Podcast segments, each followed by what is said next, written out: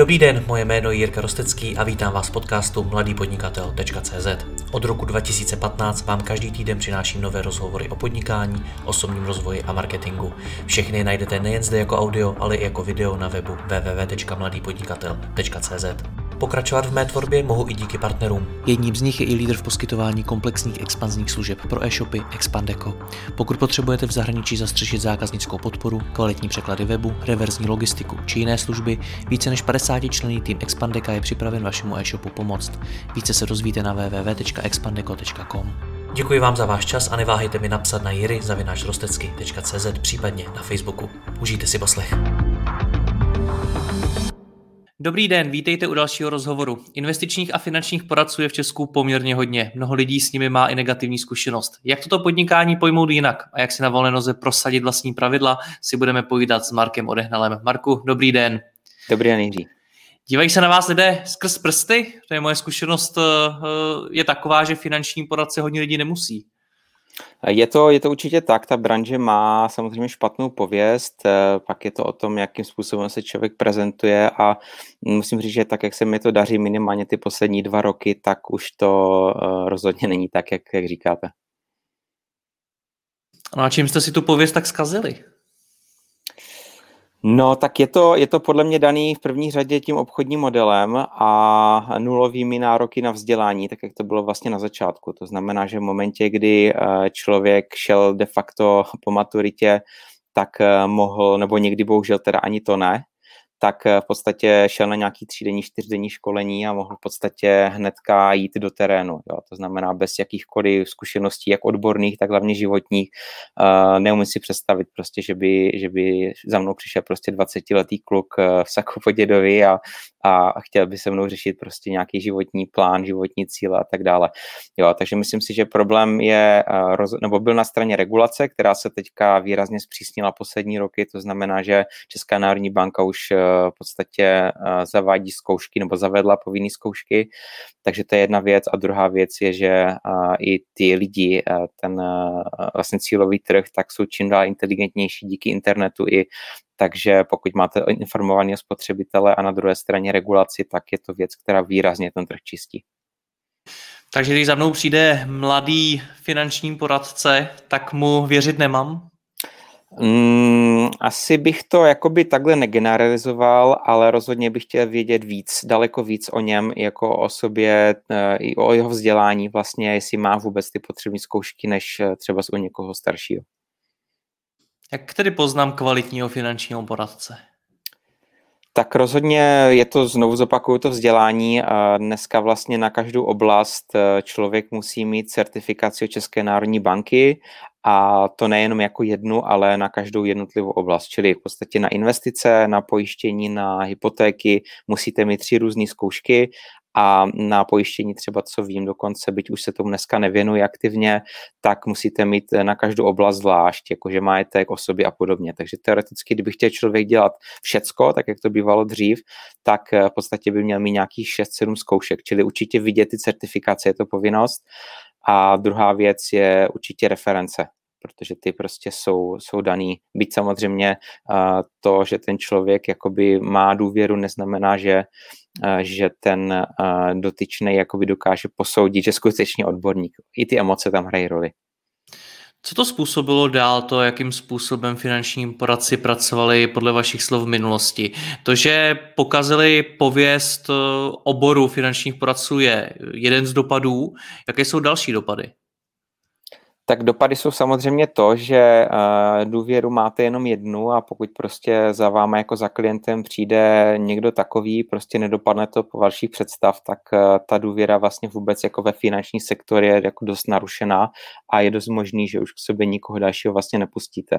A protože těch lidí tady bylo opravdu tolik, uh, před těma zkouškama to bylo snad nějakých 160 tisíc lidí registrovaných u České národní banky, tak v podstatě každý uh, skoro člověk v Česku vlastně se s někým takovým potkal a pokud ta zkušenost byla špatná, tak uh, samozřejmě i ten uh, názor jako té veřejnosti potom je takový, jaký je. A tu pověst zkazilo co konkrétně? Byli teda klienti těchto finančních poradců nespokojeni, přišli o svoje peníze, nebo co se tam stalo? Mm, já bych to možná asi otočil a řekl bych, že ta ryba smrdí od hlavy, jak se říká, čili začal bych u těch poradenských společností, protože uh, ti uh, mladí kluci nebo holky buď do toho šli jakoby s takovým opravdu tím, uh, těma dolarejmi v těch očích a, a s výhledem na to auto, a nebo to byli jako opravdu lidi, kteří chtěli prostě tu, ten obor dělat, chtěli opravdu těm lidem pomáhat, ale prostě nevěděli jak a byli semletí tím školením a tím obchodním modelem těch firm. Čili já třeba dneska jsem výrazně proti prostě multilevelovému systému v rámci financí, to znamená strukturální firmy, kde máte několik prostě manažerů, jedou se obchodní plány, a vlastně se prodávají ty produkty, čili tam to jakoby s poradenství nemá co dělat, protože to opravdu vlastně sales. No a pokud někdo takový ve 20 letech z plný ideálu vlastně přijde, přijde do té branže a ten manažer a školení a, a vedení té společnosti ho prostě pušuje k tomu obchodu, tak uh, si myslím, že uh, i hodně lidí, kteří měli dobrý úmysly, tak byli prostě semletý tímhle systémem. Jo, to znamená, že myslím si, že problém je v obchodním modelu uh, finančně poradenských firm v České republice. Ještě mi řekněte, jaký je rozdíl mezi finančním poradcem a investičním poradcem? Investiční poradce v podstatě dělá jenom investice, jak už název napovídá, to znamená řeší s klienty rentu nebo, nebo čerpání na nějaký cíle dlouhodobí. A finanční poradce by správně, tak jak je jakoby chápáno, to slovo třeba v zahraničí, tak by měl s klienty řešit hlavně to vzdělávání, plánování, to znamená rozpočet, výdaj a podobně. A není to o tom, o tom prodej produktu. Či v České republice investiční poradce Eh, je eh, bohužel teda taky často eh, někdo, kdo prodává produkty, to znamená, že patří pod nějakou společnost, prodává třeba dluhopisy té své společnosti a prezentuje jako poradenství. Jo, to znamená, je potřeba rozlišovat mezi poradenstvím a zprostředkováním, mezi radou a prodejem produktu, ať už to nazýváme vlastně jakkoliv. Vy, vy děláte co? Já dělám investiční poradenství a dělám ho na eh, bázi přímý honoráře, což je dost unikátní model v Česku, který tady vlastně funguje teprve pár let, věnuje se mu jenom v podstatě nízké desítky lidí. My se samozřejmě vydáme, máme nějaké mastermindy spolu. A ta pointa je v tom, že vlastně mě si klient platí, nebo nás, kdo takhle fungujeme, tak si klient platí jako odborníka za tu expertizu a ne za to, že budeme něco prodávat jsme tím pádem nezávislí, protože on nám platí za to, že mu radíme a že mu sestavujeme portfolio, ne za to, že mu prodáváme produkt. Tak jako je člověk zvyklý chodit za advokátem, za architektem, daňovým poradcem, v podstatě za někým, kdo je, kdo je nějaké řemeslo a vlastně fakturuje mu za, to, za tu svou službu, tak takhle funguje na západě poradenství a mělo by fungovat i v České republice a nás tady pár desítek jsme vlastně průkopníci tady toho ozdravného modelu v rámci Česka. Vy už jste dvakrát narazil na to zahraničí, tak když jsme se bavili o špatné pověsti finančních poradců v Česku, uh-huh. tak eh, vybudovali si špatnou pověst i finanční poradci v zahraničí? Je to uh, země od země. Paradoxně uh, ta nejmenovaná třípísmenková firma, která tady způsobila největší um, jakoby masakr, co se týče pověsti toho oboru, tak je z Německa ale uh, budu konkrétní třeba v Anglii, je to pár let zpátky, kdy vlastně legislativně naprosto zakázali prodej finančních produktů za provizi. Tam vlastně úplně zmizel segment tak, jak je chápaný poradce v České republice a tím pádem ten klient má vlastně dvě možnosti. Buď to bude chtít řešit seriózně a zaplatí si experta, a nebo jde prostě na pobočku banky pojišťovny a jde si vlastně sjednat ten produkt eh, od té jedné společnosti. Ale to poradenství je opravdu až za peníze a ten klient si musí rozhodnout, jestli to je pro něho zásadní věc, nebo ne. Takže vy fungujete dneska v podstatě na bázi nějaký hodinový sazby. Eh, hodinová sazba je to na začátku vlastně při sestavení toho portfolia a tom prvotním poradenstvím a potom je to primárně o procentu ročně, který si vlastně beru za tu zprávu to portfolia a u velmi bohatých klientů samozřejmě aplikuji takzvaný success fee, což je vlastně podíl na zisku, protože v momentě, kdy by u vás měl klient, já nevím, 10 milionů nebo i víc, tak 100 tisíc ročně to si prostě neobhájíte, co za tu práci děláte, ale v momentě, kdy je tam, kdy je tam prostě jenom nějaká malinká desetinka za tu fixní část a potom je to motivačně vlastně podílem ze zisku třeba 10-15%, tak potom je to jakoby fair, protože ten klient ví, jste na, jedno, na jeho lodi jednak tím, že jak pracujete a zároveň, že vlastně až v momentě, kdy on vydělává, tak vy vyděláváte s ním. Proč to takhle nešlo i dřív? Proč na tenhle ten způsob odměny uh, nenaskočili i finanční poradci v minulosti? To je velmi dobrá otázka a když se zeptáte jakýhokoliv majitele velkých poradenských firm v Česku, tak vám řekne, že na to klienti nejsou připraveni ale je to přesně obráceně, ti poradci na to nejsou připraveni. Já jsem se nesetkal za těch dva a půl roku, co funguji v tomhle modelu s jediným klientem, který by řekl, jako já, platit za finanční služby, no to v žádném případě. Takže je to o tom, že ten poradce, eh, ti lidi si prostě nevěří, protože byli třeba x let zvyklí pracovat v uvozovkách zadarmo, a samozřejmě ten klient to zaplatil prostě v těch produktech, ale v momentě, kdy uh, si máte jít za někým říct o peníze a samozřejmě nemalý, tak eh, je to hodně už o nějakým osobnostním nastavení a sebedůvěře toho poradce a vidím tady jednu zásadní věc a to je vzdělání. Pokud vy prostě máte za sebou kurzy, který vás stojí 100 tisíc, který vám vezmou prostě půl roku času, ale extrémně vás ocelí v těch znalostech, tak i ta sebedůvěra se potom projeví na tom jednání s tím klientem a nemáte problém si o ty peníze říct, protože víte, že mu nesete skutečnou hodnotu. Takže ta sebedůvěra se získává v tom vzdělávání? Eh, vzdělávání a samozřejmě praxe ruku v ruce. Pochopitelně, pokud se člověk zavře na tři roky s knihou, tak eh, to, to prostě tam není. Jo. To znamená, je to, je to ruku v ruce. Eh, určitě je to potřeba průběžně. To znamená, průběžně se vzdělávat, je to celoživotní proces a nějaký základ samozřejmě potřeba, ale zároveň to není jenom o tom ležet prostě v knížkách, ta praxe je prostě nutná. Není ten problém, nebo ta příčina, proč to finanční poradce třeba v minulosti, nebo do dneška ve většině případů nedělají v tom, že velmi často jsou to spíš prodavači právě nějakých produktů, než uh-huh. aby to byli skuteční poradci? Uh, jo, přesně tak. Uh, jenom malý procento z toho trhu je mentálně schopno přejít do toho modelu. Takže určitě jste na to natrefil dobře, je to jednak tou praxí, těma znalostma, ale hlavně uh, nebo primárně ano, je to, je to o tom jakoby vnitřním nastavení. Pokud ten člověk je prodavač, tak může jít prostě prodávat kosmetiku a, a ty, ty postupy budou v podstatě stejný. Jo? Čili pro něho ty, ty smlouvy jsou vlastně jenom nástroj k uh, obchodu a jestli ten nástroj vymění za, za nevím, za cloudové služby, za tu kosmetiku nebo za cokoliv jiného, pořád to bude jenom prodavač pokud jsem dneska tím prodavačem já, tak jak mám zjistit, jestli jsem teda mentálně připravený na to přepnout do jiného modelu podobného, jako je ten váš?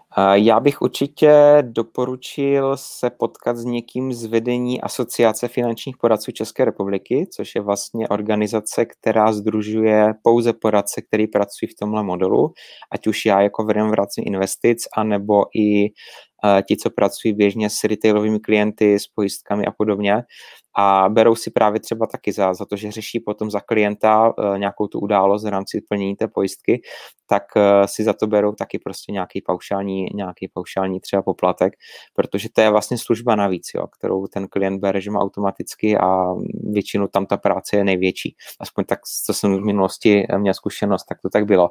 To znamená, že té organizace, která združuje jenom lidi, kteří jsou v placeném poradenství a nebo chtějí do toho placeného poradenství přijít a díky tomu je nás tam zatím jenom 80, ačkoliv poradců v České republice jsou tisíce, takže to už taky o něčem svědčí. A pokud ten člověk eh, chce přejít, tak už pár lidí už tam bylo, že prostě chtělo jít do tohohle modelu a nevidělo jak, tak je ideální potkat se s někým z vedení asociace a v podstatě oni mu dají nějakou zpětnou vazbu a i nějaký rychlo mentoring na to, jestli vůbec je jakoby schopen do toho jít a pokud ano, tak ho vlastně vést, jaký kroky má udělat a jak hlavně nad tím začít uvažovat. Jaká byla vaše cesta? Taky jste si prošel nějakým rychlo mentoringem?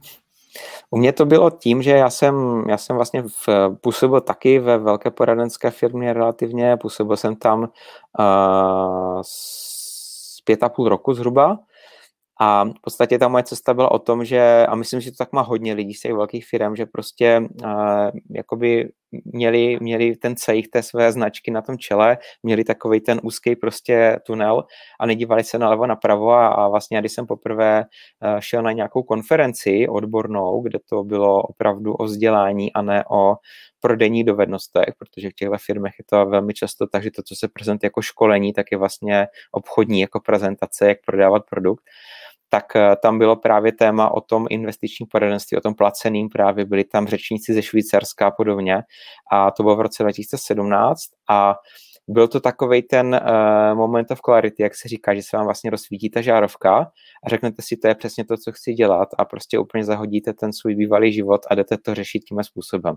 Čili u někoho je to nějaký postupný uzrávání, kdy prostě uh, vnímá, že to není úplně OK a u někoho to může být i takhle taková jakoby spontánní uh, životní zkušenost v podstatě. Jak se zahazuje život? Zahazuje se tak, že v podstatě se domluvíte na uh, dokončení rozdělané práce s tou svou bývalou firmou a necháte jim tam naprosto veškerý klienty, což v mém případě přes 500 osob a začnete naprosto na čisté zelené louce. Od nuly. To jste v ten moment musel přijít o spoustu peněz, protože pokud jste pod sebou měl už tolik klientů a já teda nevím, jaká společnost to byla, jak, eh, jaká forma spolupráce tam mezi vámi byla, ale 500 klientů to zní tak, že jste z toho musel mít hodně velký příjem. Uh, určitě to tak bylo. Je samozřejmě třeba si říct, že něco, něco málo mě chodí i dál, protože to byla tam gentlemanská domluva na to, že tím, že ty klienty jim nechám a já vlastně s nimi nebudu pracovat, tak uh, něco málo mě chodí i dál, ale spíš bych to postavil ještě na tom, že uh, já jsem v té době samozřejmě jako to bývá, když je člověk úspěšný v té branži, tak vydělává jako opravdu velký peníze a má dvě možnosti, buď prostě to utratí za, za auta a za všecko možný, anebo prostě si začne budovat vlastní investiční portfolio. Já jsem zvolil tu druhý. To znamená, že já jsem vlastně každý rok eh, pořídil jeden byt na pronájem, znamená, mám dneska čtyři byty a když vlastně vezmu tohle, potom nějaký portfolio vloženě z cených papírů, z akcí, z dluhopisu a tady tohle něco málo, co mě chodí, tak v podstatě mám ten pasivní příjem jakoby eh, zajištěný už teďka. Čili jakoby, na, na, jakoby je to tak, ano, že nebylo to, uh, že bych šel úplně do neznáma, mohl jsem si to dovolit i díky tomu, že ty příjmy už jsem měl de facto zajištěný. Na druhou stranu díky tomu jsem se mohl natolik věnovat tomu vzdělání, protože člověk se prostě netřepal, z čeho zaplatí složenky a věděl, že prostě tohle tam přijde a mohl se ponořit prostě do toho vzdělání, do těch schůzek, do networkingu samozřejmě, což je velký zdroj pro uh, získávání klientely dneska pro mě. A kdyby prostě člověk neměl takový ten vnitřní klid, tak uh, ti bonitní klienti to velmi poznají že prostě nemáte na ty složenky. A pokud prostě před něma sedíte a oni z vás cítí ten vnitřní klik, který je daný jedný, jinak tím, že máte ty věci sám vyřešený, a druhá, že máte to vzdělání, tak je to obrovský silný moment, kdy i třeba, když je člověk mladší, tak se vám jako opravdu otevřou. Jak se ten klid pozná? Pozná se, mm, je to taková nějaká chemie. Nevím, jestli bych to dokázal nějak konkretizovat, ale mm, je to prostě, ten rozhovor je velmi uvolněný. Eh, na nějaké řešení, jako jestli to bude fond A nebo B, se přijdeš třeba na třetí, čtvrté schůzce hodně se na té úvodních schůzkách bavíme na takové jako filozofické úrovni, jako co jsou to vůbec pro toho klienta peníze, jak nad tím přemýšlí, protože on pak eh, to, co by vám třeba řekl, že je jeho cíl, takový ten, já nevím, studia dětí, tak tam vám něco plácne, protože od eh, normálního poradce je zvyklý na to, že bude mluvit o svých cílech, ale pokud s ním mluvím o hodnotách a vůbec jakoby nad uvažování, co pro něho ty peníze jsou, prostředek k čemu, tak já vlastně zjistím, co jsou ty jeho skutečné hodnoty a ta důvěra prostě se pak vybude velmi rychle, protože se s ním bavíte jako nikdo jiný předtím. Co jsou pro vás peníze? Pro mě jsou peníze svoboda, jednoznačně.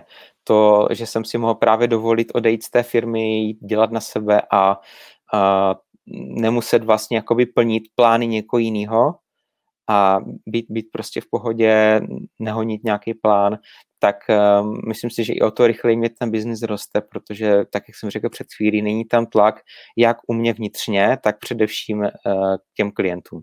Takže je to ta svoboda, prostě dává mě to ten klid a o to líp mě to potom jde. Nicméně, když mluvíte o svobodě, tak uh proč vůbec děláte klienty. Před chvílí jste zmínil, že máte čtyři byty, eh, do toho pasivní příjem z mnoha dalších zdrojů. Uh-huh. Tak proč vůbec máte potřebu se obtěžovat s klienty? Protože to je spousta práce, to je spousta nervů, zodpovědnosti, musíte dál budovat svoji značku na tom trhu a tak podobně. Proč tohle všechno? Je to, je to určitě tak a jedním z těch, jednou z těch odpovědí je to, že já jsem se asi narodil jako podnikatel, já jsem prostě nikdy, nikdy nebyl zaměstnaný a podnikám už v podstatě 12 let, to znamená, že já jako jedne dokážu sedět na zadku, jak se říká. Takže prostě neumím si představit, že bych prostě eh, někde, někde ležel pod slunečníkem celý týden, jako to by nešlo. A druhá věc, která je možná ještě důležitější, tak je vnitřní naplnění. V momentě, kdy vlastně vy řešíte ty investice a vidíte, jak prostě těm klientům ty portfolia rostou, tak je to prostě obrovský jako zadosti učinění, protože vidíte výsledek své práce. V momentě, kdy člověk řeší pojistky, tak eh, v podstatě jakoby prodá nějakou, nějaký slib nebo představu a v podstatě pokud se nikdy nic nestane, tak vlastně vy nevidíte výsledek své práce a pokud se něco stane, tak se velmi často stává to, že ta pojistka nezafunguje tak, jak má. Ačkoliv vy jste udělal maximum pro to, udělal jste prostě srovnání toho všeho, tak se tam velmi často v těch podmínkách eh, pojistných najde nějaká větička, prostě, ta pojišťovna nezaplatí a vy jste potom ten špatný. To znamená, to je mimochodem další důvod, proč jsem eh, odešel z pojišťovnictví, protože mě strašně ubíjal ten, jakoby, ten negativní nemyslím ani jakoby ze strany veřejnosti, ale vůbec jakoby v tom oboru strašně moc jako negativity, jo. I to, že s těma lidma vlastně řešíte negativní scénáře k životu, tak prostě nemyslím si, že to někdo může dělat prostě celý život, jo, protože to, to je hrozně prostě ubíjející. Takže abych odpověděl na tu otázku, tak činorodost a, a to, že vidím výsledek své práce. Hmm. Já se mám v rozhovorech takový zvyk se občas ptát i na konkrétní čísla. Samozřejmě nemusíte odpovídat, ale chcete říct, eh, jak teda velký pasivní příjem máte? Tak je to v podstatě kolem nějakých 40, 45 tisíc, dá se říct. Což v momentě, kdy člověk eh, nemá neživý rodinu a hypotéky jsou eh, podle Kiyosakiho jako aktivum, to znamená splácí nebo částečně splácí investiční byty, není to výdaj, tak je to jakoby pěkný příjem na to, aby člověk mohl žít úplně v pohodě a zároveň mohl dál rozvíjet to své podnikání.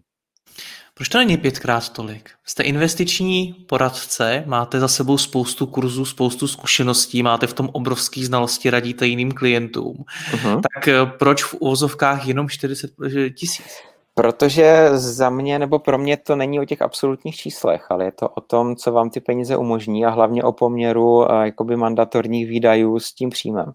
A pokud někdo vydělává 200 tisíc a utratí 195, tak to jakoby asi není úplně ideální poměr. Takže je to, je to i o nějakým eh, životním nastavení. Já nejsem prostě materialista, neutrácím za věci, za krámy a spíš, eh, spíš utrácím prostě za zážitky, za kulturu a podobně. To znamená, že pokud já nepotřebuji hromadit věci a, drahý auta a, a další věci, tak uh, je to jakoby úplně v pohodě. Další věc je to, že samozřejmě bude růst ten biznis do budoucna, ze kterého si budu vyplácet, takže uh, to jakoby bude pochopitelně narůstat, ale v tuhle situaci mě to dává ten klid, abych se mohl soustředit na ten, uh, právě na to reální poradenství. Mně jde o to, co určuje váš limit. Jestli je to Uh, pro, proč prostě nevyděláváte mnohem víc? Jestli, jestli tím limitem, který to nějakým způsobem omezuje, je, já nevím, odvaha, nebo čas, který jste tomu schopný dát, nebo množství prostředků, který jste do toho schopný vložit.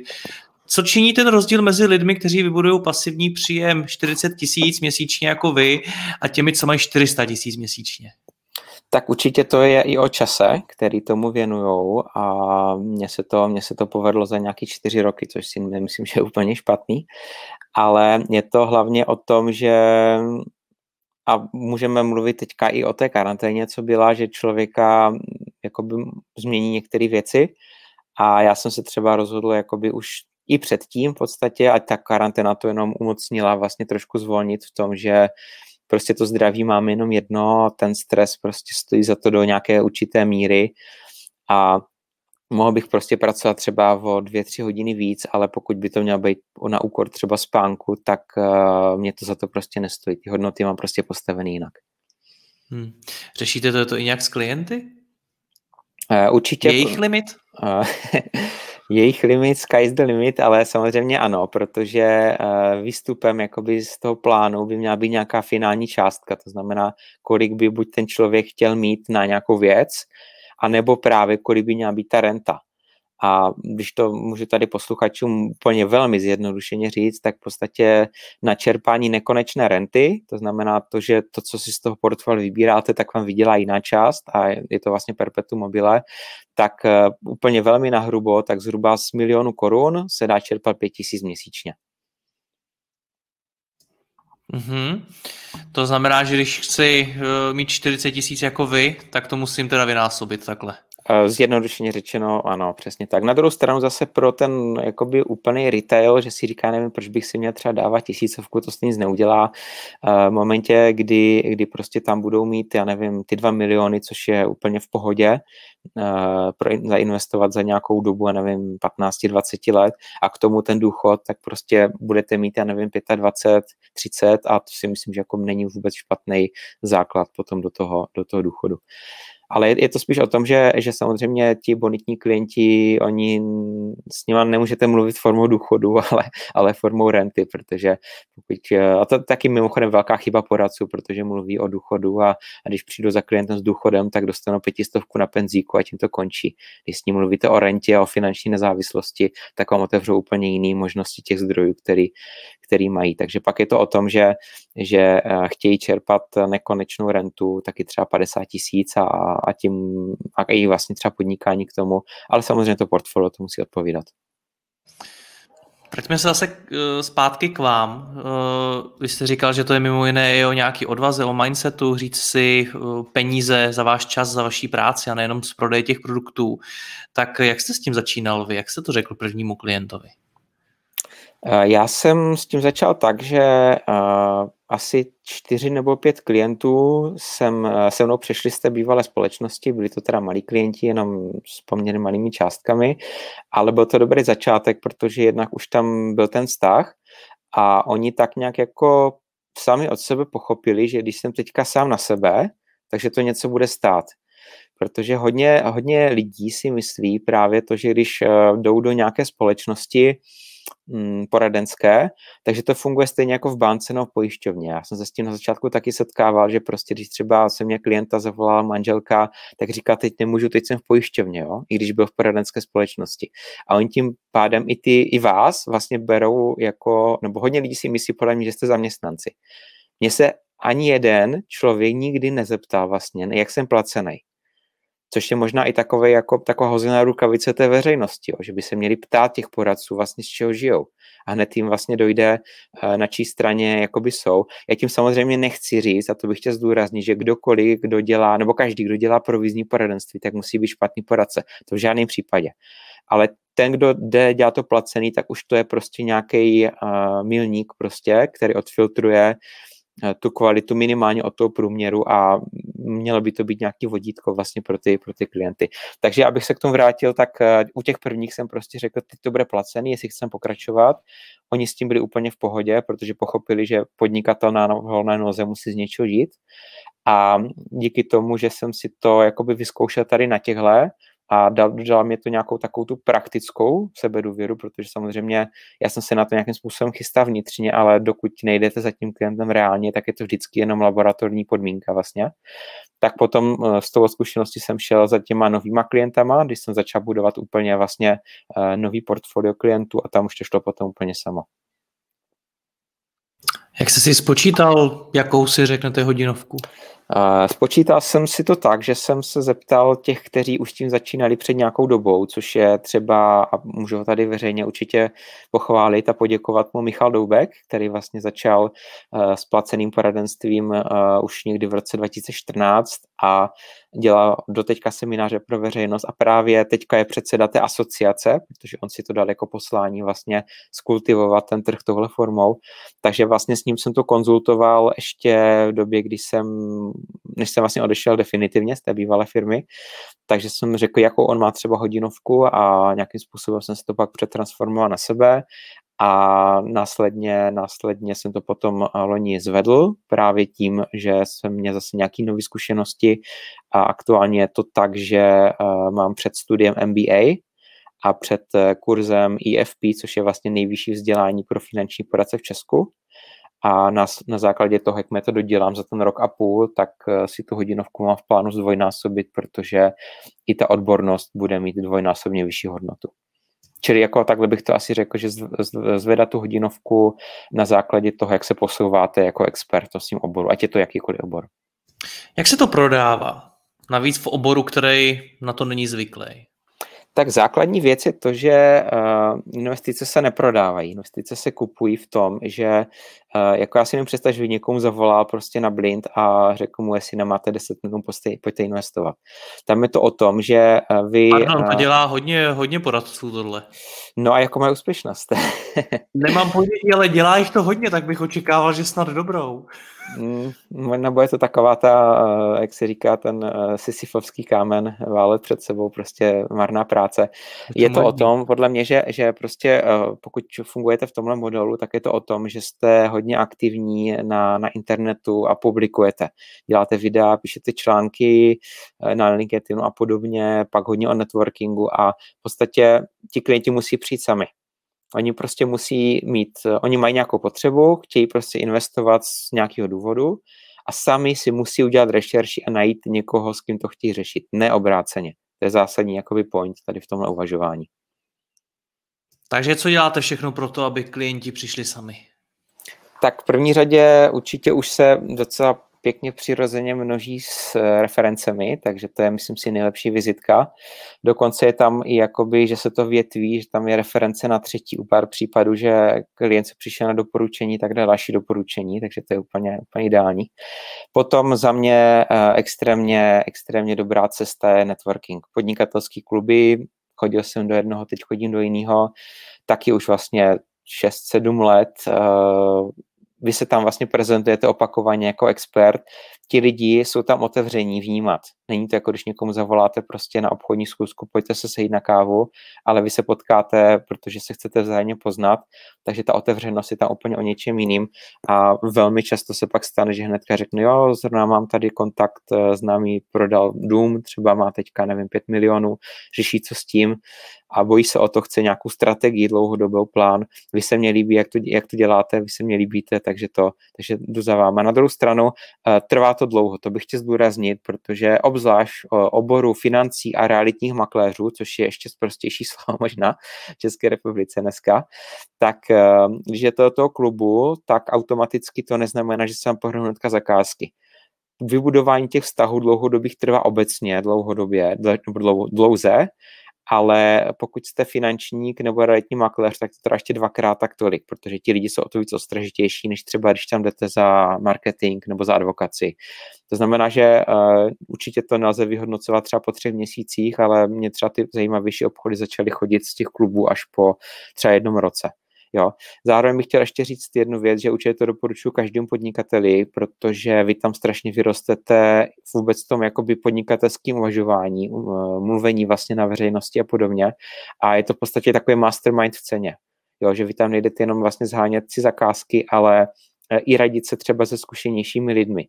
A pokud třeba nevím, člověk má, má, začíná s firmou, má první deset zaměstnanců, tak se může zeptat někoho, kdo má 100 zaměstnanců, jak to řešil tehdy, jak nastavil procesy a podobně. Jo. Čili máte tam vlastně x expertů z různých oborů, který vám můžou poradit jak v tom svém oboru, tak i vlastně obecně v podnikání. Takže jakoby rozhodně uh, můžu říct, že velká část toho růstu podnikatelského bylo díky navštěvování podnikatelských klubů a můžu to rozhodně každému doporučit. Co to ale konkrétně znamená kluby? Do jakých klubů se mám přidat? Tak uh, konkrétně jsou, je to Business for Breakfast, uh, Business Friends, Smart Network, nebo pro mě teďka osobně Checkul Trade, který jsem členem B4B, jsem byl 6 let zhruba, a v podstatě je to o tom, že buď vás tam pozve někdo jako současný člen, anebo se uh, přihlásíte na stránkách, že máte zájem jako host se přijít podívat. Takže tak. Rozumím. Když vás poslouchám, tak mi přijde, že vy musíte pracovat s obrovským množstvím dat a vůbec různých informací, jak o těch klientech, kde musíte spoustu věcí nějakým způsobem zaznamenávat a dál s nima pracovat, tak o těch jednotlivých eh, investičních příležitostech a vůbec možnostech, kam ty peníze lze vložit, tak ale současně z hlediska toho sebevzdělávání, což taky musí být obrovský kvantum informací, který vy dostáváte a musíte ho nějak zpracovat, evidovat. Jak tohle to zvládáte? Tak eh, já mám od přírody velmi dobrou paměť, což mi jako velmi pomáhá, ale samozřejmě mm, v rámci nějakého dalšího rozvoje potřeba to nějakým způsobem hodit do nějakého CRM. Zatím, zatím pracuji, já mám výhodu v tom, že pracuji s malým počtem klientů, který mají větší částky, to znamená aktuálně třeba já se starám o nějakých 32 klientů. No pardon, 32 klientů pro vlastně freelancera, protože jste de facto freelancer, je poměrně velká část, nebo jako velké množství. Mm, jako je to otázka pohledu, no, ale je to, je to o tom, že každý, každý z nich má prostě nějaký větší částky, takže eh, je to lepší, než prostě mít, já nevím, 200 klientů, kteří si investují třeba 2000 měsíčně. Jo, tam už by to samozřejmě právě bylo hodně o těch datech. Díky tady tomu, že těch klientů je možná nevím, jak je to v jiných oborech, nebo jakoby to porovnání, co myslíte, ale jakoby v rámci financí je to právě naopak strašně málo, protože se standardně pracuje s kmeny o stovkách lidí o který se třeba ještě staráte s třema asistentkama, takže tady je to naopak o pár desítkách lidí a o to více ten přístup jako individuální, takže já prostě vím, jak se jmenuje PS a kdy má kdo narozeniny a podobně. Ale samozřejmě v momentě, no pardon, chtěl jste, chtěl jste něco dodat? No, já jenom právě, že tohle to mi na tom vašem, proto se na to ptám, protože to, je to mi na vašem oboru přijde strašně zajímavý. Já si nedovedu představit, marketéra, že má 32 klientů, nebo že jich má stovky, stovky klientů, na kterých pracuje současně, nebo programátora, který něco eh, vyvíjí pro 100 firem uh, a pro každou něco jiného. Takže tohle to mi na vašem oboru přijde velice zajímavý a myslím si, že to musí být právě obrovská zátěž z hlediska těch dát a informací o klientech a o dalších věcech. Určitě ano a pokud máte takovýhle kmen, tak je absolutně nemyslitelný to dělat bez asistentky minimálně jedné. Jo, protože sice máte to CRM, ale uh, jenom, že se, já nevím, přepracovává k nějakému výročí smlouvy, hromada papíru s tím je, jo. A to uh, kromě advokátů nikdo nemá tolik papíru, co my prostě, jo. Takže třeba ten marketer, uh, ta, to, tam je prostě, já nevím, smlouva o spolupráci o dílo se udělá, že na začátku, pak se pošle faktura a zbytek probíhá vlastně tím onlinem. Jo, u nás je to prostě što z papíru a je toho čím dál víc, takže, takže prostě bez té asistentky to jakoby úplně, úplně nejde. Ale ano, ty věci musíte mít prostě někde zaznamenaný a s těma datama pracovat, to je rozhodně pravda. No a jak to děláte vy? Jak teda s nimi pracujete, kam to zaznamenáváte, jaký v tom máte systém, protože mimo jiné, uh, vy jste to už naznačil, vy počítáte s tím růstem do budoucna, to znamená, že z těch 30 klientů chcete růst minimálně do těch stovek, uh, chcete založit nějakou firmu a tak dále, tak dále. Přesně tak, to je určitě zásadní jakoby uh, breaking point teďka pro mě, kdy já ty věci, které mám v hlavě, potřebuji nějakým způsobem standardizovat a zprocesovat. To znamená, že uh, teď je to tak, že, že já vlastně uh, tenhle týden z okolností už jsem založil SROčko, takže teďka už budeme vystupovat jako firma Odehnal a partneři a budu vlastně k sobě během nějakého roku hledat právě další lidi, kteří mi s tím budou pomáhat. A v ten moment samozřejmě už je potřeba ty procesy standardizovat a automatizovat, protože to, co mě jakoby dneska automaticky napadne, že klient tohle, tohle, tohle, tak já potřebuju jakoby ideálně v jedna ku jedné zduplikovat do nějakého systému, aby mohli i ti ostatní s těma klientama pracovat, protože já budu v tom osobním jakoby poradenství si nechávat už jenom ty největší, kde fakt jsou ty portfolia hodně složitý a navíc tam máme jakoby velmi silnou osobní vazbu, ale umím si představit, nebo je to v plánu, že eh, ty, ty menší klienty, což jsou, jak tomu říkám, budoucí rentiéři, to jsou lidi, kteří vlastně si měsíčně odkládají, aby tam eh, ty miliony měli za nějakou rozumnou dobu, ale teď ještě nemají, takže s ním budou pracovat vlastně ti, ti account manažeři a pak samozřejmě potřeba mít naprosto odladěný procesy CRM a tohle, aby vlastně veškerý ty data o těch klientech, co já mám vlastně tady, tak aby oni měli, oni měli vlastně k dispozici a mohli s nimi pracovat. Jak to děláte? Jak probíhá vytváření procesů eh, v případě freelancera, jako jste vy? No, uh, samozřejmě dosti nahodile, minimálně do nějaké fázy, tak to tak u nás jednotlivců bývá, ale uh, samozřejmě mám nějaký standardizovaný postup, prostě co se řeší na první schůzce, na druhé, jaký, v jaké formě mě mají poslat třeba vstupní data, co je ten výstup, kdy si prezentujeme to portfolio, eh, potom nějaký procesní věci, kam, kolik poslat, pak máme čtvrtletně posílám reporty klientům z portfolia, minimálně jednou za rok máme pak nějakou výroční schůzku, kde si to zhodnotíme, děláme nějaké změny, čili toto jsou standardizované vlastně věci. A zatím, jak říkám, pracuji jakoby se systémem, poradenským, který mě hlavně umožňuje vidět eh, na ty portfolia, takže já vidím u každého klienta, kolik má u mě peněz, na první dobrou, že tam jsou vlastně datové věty napojené na ty konkrétní investiční společnosti. Čili to je teďka pro mě jakoby prioritní, protože já ty věci jakoby vím z hlavy teď o tom klientovi. Včetně třeba to, jak se říká, jak se jmenuje PES. V momentě, kdy tam budou ti, ti lidi, tak já potřebuji nastavit procesy tady na fungování a průběh vlastně té spolupráce a zároveň, aby měli ty data o těch klientech. Čili pak je to o tom, že já vlastně eh, budu hledat zaměstnance, a ne podnikatele. Nebude to obchodní tým na IČO, čili zase se dostáváme k tomu vymezení se oproti tomu, jak funguje finanční poradenství v Česku, protože to nebudou obchodníci, budou to zaměstnanci. Eh, ty obchody budu dělat já, budu přinášet akvizici a oni pak budou dělat ten servis následný. Čili v podstatě tak, jak třeba jsou zvyklí v bance, ale bez prostě administrativy a bez nutnosti si jakoby zhánět klienty. Čili já potom budu potřebovat automatizovat a standardizovat ten proces, abych mohl kontrolovat tu kvalitu. Jinými slovy, aby ten eh, poradce tu práci udělal úplně stejně, jako ji doteďka dělám já. To chápu, už se na to nějak připravujete? Už na tom nějak pracujete? Uh, určitě, určitě uh, dlouhou dobu jsem hledal nástroj, uh, vlastně ve kterým budu tohle řešit. Uh, zkoušel jsem různý Trello, Asanu a podobně. A naznal jsem, že, že prostě je to super z hlediska jakoby vedení si agendy, ale pořád je tam potřeba jakoby zapojovat tu operativu, ten mozek, tu kreativitu, kdy se co má dělat. My víme co, v jakým pořadí, ale nevíme kdy. A zadávat ty úkoly ručně. A v podstatě taková jakoby zásadní věc, že díky Čeku Tradu já jsem se vlastně poznal s eh, ostravskou firmou Uptime, která má stejnou aplikaci a tak, když jsem se s ním jako potkal, tak jsem si říkal, jo, další apka jako dobrý, fajn, něco jako Freelo, třeba český.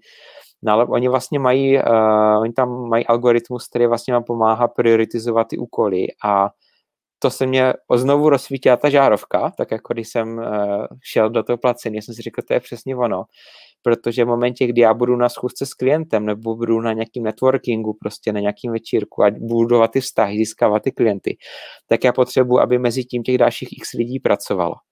A aby to nebylo o tom, že ráno přijdu do práce, já tam nebudu, takže nebudu kontrolovat a oni budou teprve jako za pochodu vymýšlet, co vlastně budou dělat, jestli vůbec něco budou dělat. A díky tady tomu vlastně ten uh, systém vlastně prioritizuje ty úkoly podle deadlineu a já se můžu v mobilu prostě kdekoliv podívat, jestli ten dotyčný člověk dělá uh, na tom, co, co dělat má. A je to, je to úplně neznám nic takového ani ze zahraničních aplikací a to jakože jsem vyzkoušel fakt hodně a už se těším, až uh, ty lidi budu mít a budu moct je vlastně zapojit do tohle procesu. Co je pro vás na vytváření jednotlivých procesů nejtěžší? Protože hodně freelancerů na tě tím vůbec neuvažuje. Uh, jo, určitě a myslím si, že freelanceri obecně pracují hodně s improvizací. Že, že prostě ví, že vnímají, že ten klient je jiný každý a tu schůzku prostě vedou tak nějak spontánně. Obzvlášť takový ty, ty kreativnější povolání jako grafici a, a webdesignéři a podobně. Takže uh, když jakoby hodí ten proces na papír, tak tam vidím dvě úskalí. Za prvé to, že prostě naplánujete tu cestu a není tam ten prostor pro tu improvizaci, jako na té schůzce. A druhá možná i to, že, na, že se bojí, že na nějaký ten proces zapomenou, protože ho mají tak automatizovaný, když ho dělají sami, že v momentě, kdy ho mají delegovat tak, eh, a zapomenou třeba na jednu dílčí část, tak to bude mít vliv na ty další části a ten projekt prostě nedopadne tak, jak když by ho dělali sami. Toho se možná bojí. A pro vás je na tom nejtěžší co? Věc, na kterou se připravuju už mentálně, a to je taky podle mě velký problém freelancerů, kteří začnou pracovat byt jenom s asistentkou, a to je vlastně delegování práce. A tím nemyslím jakoby fakticky, ale mentálně. Prostě takový to, může to někomu dát a neudělá to blbě. Udělá to prostě stejně dobře jako já, nebo aspoň v nějaké rozumné kvalitě a já mezi tím můžu dělat něco s přidanou hodnotou. Tak v momentě, kdy člověk dělá něco sám, tak uh, u jedné asistentky je to tak jakože dejme tomu, ale ten přechod jakoby na tu firmu s víc lidma si myslím, že je jakoby takový křest ohněm a určitě to tak bude i u mě. V tomhle smyslu. No kdy to plánujete teda? No v první řadě je potřeba ten ansábl z něčeho živit, to znamená, že já i když jakoby mám tu výhodu, že můžu jakoby najmout jednoho zaměstnance o krok dřív, protože už nemusím platit sebe, tak uh, pořád teďka ty aktiva pod zprávou, co mám, tak zaplatí tak jakoby jednu osobu a to si myslím, že zatím spíš jakoby budu uh, řešit jako asistentku nějakou sdílenou přes nějaký Eh, služby jsou na to, že v České republice vlastně, kde, kde platíte jenom třeba třetinu toho, co by, co by bylo jakoby na full time. Takže spíš jakoby budu hledat jakoby jednoho junior poradce zatím k sobě, abych ho mohl zaplatit na ten fixní plat a aby to byl právě ten account manager na ty menší klienty a cílem samozřejmě je teďka jakoby nabrat co nejvíc těch aktiv po tu zprávu v co nejkratším čase, abych si mohl z toho dohody platit ty další zaměstnance. Výhoda toho je, že vy máte poměrně predikovatelný cash flow, protože v momentě, kdy si bereme prostě procento ročně z toho objemu majetku, tak pokud jakoby vyloženě něco neskazíme, tak ten klient u nás jednak zůstane a druhá je tam tendence toho, že ten majetek bude narůstat jenom z toho, co tam má. Čili já můžu poměrně dobře plánovat to cash flow a myslím si, že se bude daleko líp jakoby škálovat čas, kdy si budu moct dovolit najmout další zaměstnance, než firmy, které dělají třeba zakázky na čtvrt roku a, a jsou nárazový. Uvidíte. Řekněte mi ještě, kolik jste říkal, že máme v Česku finančních a investičních poradců? No, eh, teďka ono se to ještě hodně vyčistí na začátku roku, protože teďka do konce roku musí všichni, kdo dělají pojištění, mít ty zkoušky který byl teďka přechodný období dva roky a hodně lidí, těch prodavačů si myslím, že nebo doufám v to, že zmizí z toho trhu, protože ty zkoušky nezvládnou, jsou poměrně těžký. A zároveň to pomůže té specializaci, protože, uh, jak jsem říkal, je zvlášť zkouška třeba na jakoby, lidi, zvlášť na podnikatelské věci, na osoby, majetek a tak dále. Čili se to i ještě rozdělí, že někdo bude dělat jenom to jedno, to jedno to. Takže pokud jakoby před jakýmakoliv zkouškama bylo nějakých 160 tisíc lidí, teď to jsou nějakých, já nevím, 30 možná, tak si myslím, že může zbýt třeba polovina, třeba 15 tisíc poradců, což už je jakoby nějaký rozumný počet vůči obyvatelům České republiky. No a kdybyste měl všechny nastoupený před sebou a mohl jste jim cokoliv říct, tak eh, co by to bylo? Co by bylo poselství pro ty, ty poradce od Marka Odehnala? Poselství by bylo to, aby si řekli, jestli tu práci chtějí dělat celý život nebo ne a tím pádem jestli budou přemýšlet o rychlých penězích nebo krátkých, uh, rychlých nebo dlouhých penězích, pardon. To znamená, buď uh, budu něco dlouhodobě, buď investice, a nebo třeba i ty pojistky, že se starám hodně o auta a tak, a taky se starám dlouhodobě, a nebo prostě budu prodávat to, co mě vynáší rychlé peníze, budu zatajovat věci a vydělám rychle a zhořím jako papír a pak se nebudu těm moc lidem podívat jako do očí. To znamená říct si, jestli to dělám jakoby na pár let, anebo jestli to chci dělat celý život. No a jestli to chci dělat celý život, tak rozhodně jít do formy toho placeného poradenství, protože v tomhle je budoucnost. Marku, moc vám děkuji za rozhovor. Ať se vám daří, ať zvládnete vybudovat tu firmu. Mějte mm, se hezky, Děkuji za Mějte se, naschledanou.